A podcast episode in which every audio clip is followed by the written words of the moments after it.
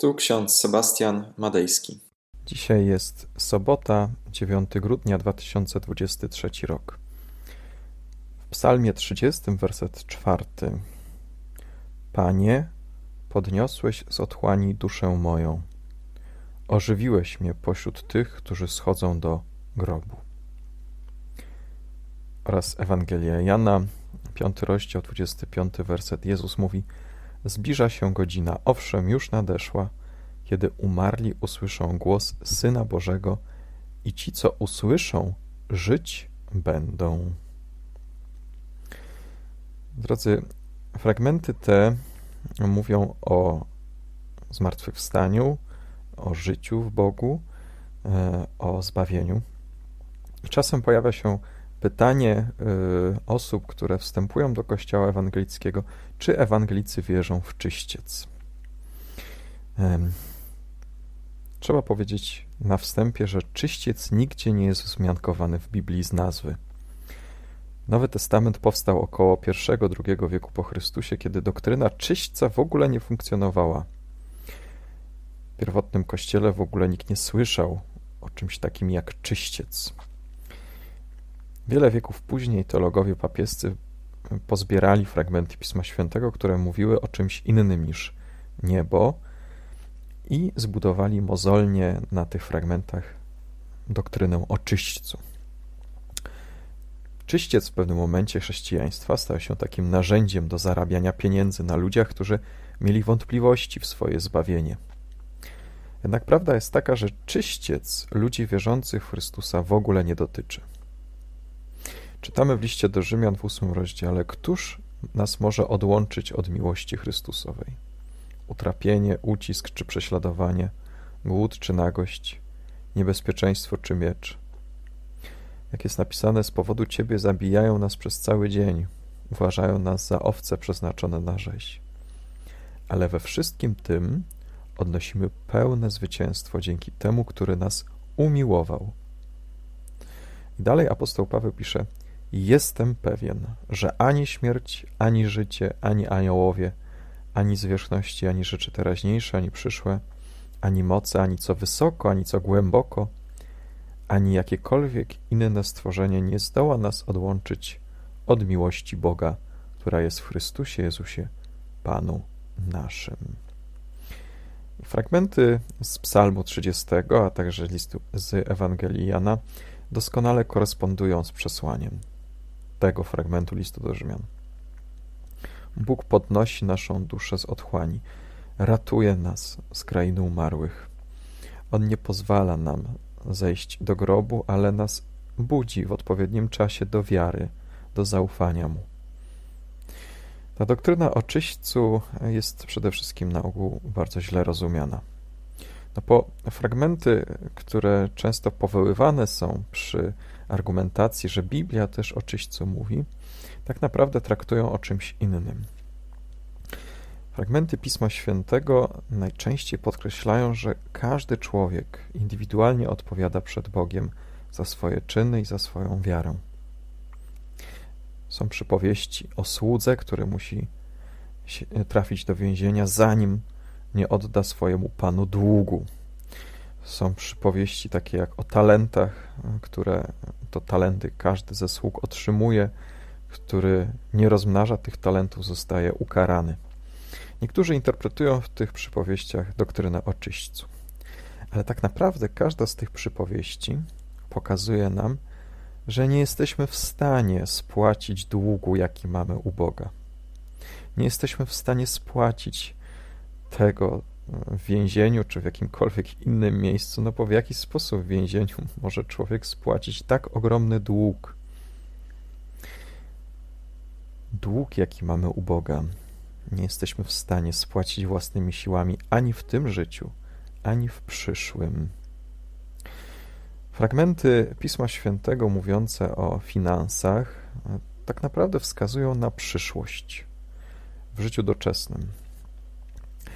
Jeśli teraz coś zaniedbamy w naszym życiu, to poniesiemy konsekwencje tych zaniedbań. Upatrywanie w tych doktrynach, w tych, tych fragmentach doktryny czyśćca, czyli stanu przejściowego między życiem a śmiercią, jest w mojej ocenie nadinterpretacją tekstów biblijnych. Teologowie rzymskokatolicy stwierdzają, że czyściec to miejsce bądź stan, w którym przebywają dusze grzesznych ludzi.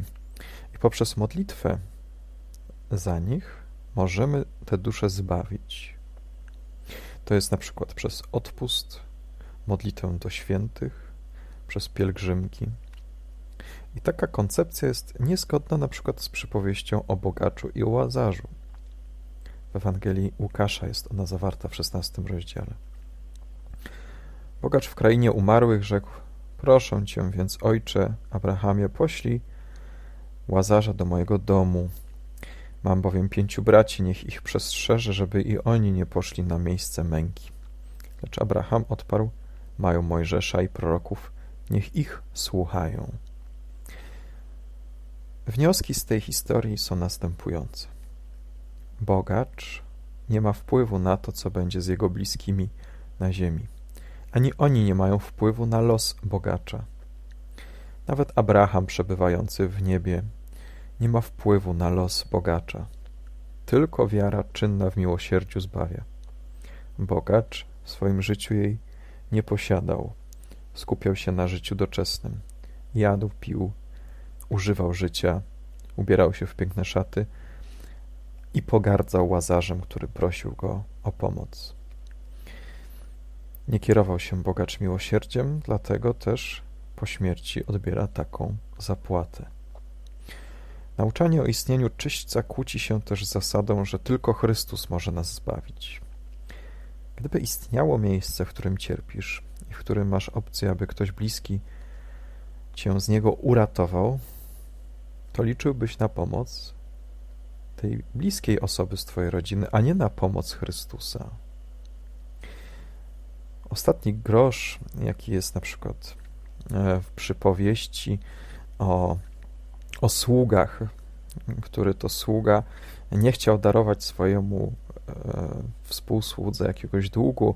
Gdy pan się o tym dowiedział, postanowił oddać tego złego sługę do więzienia, aż odda ostatni grosz.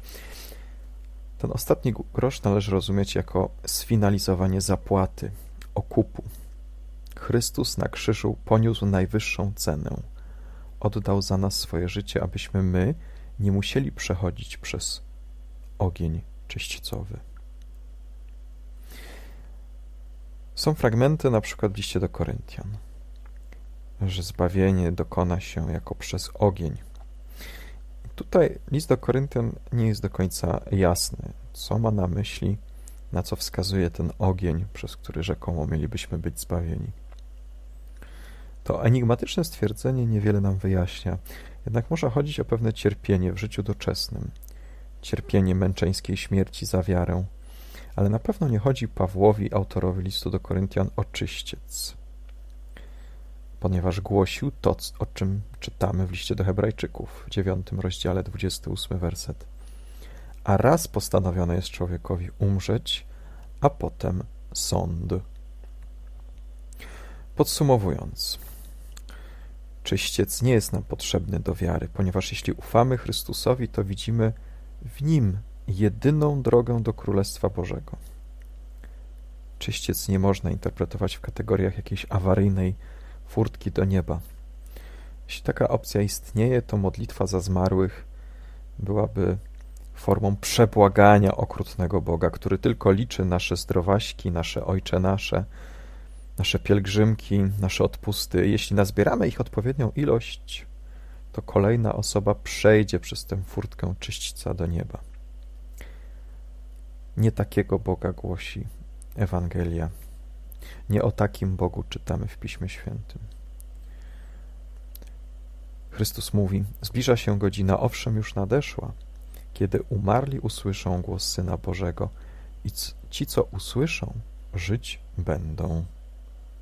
Pytanie jest następujące: czy my przypadkiem ufamy, czy też jesteśmy zamknięci w naszej niewierze, cierpimy, przechodzimy przez ogień? Jeśli tak w swoim życiu doświadczasz jakiegoś cierpienia, to zwróć się ku Chrystusowi. Tylko On nas może uwolnić od tego cierpienia, od grzechu, od śmierci. Amen. Pomódlmy się. Wszechmogący, miłosierny Boże, dziękujemy Ci za kolejny dzień życia. Gdybyśmy otrzymali nagrodę za to, cośmy uczynili, zasługujemy tylko i wyłącznie na gniew Twój.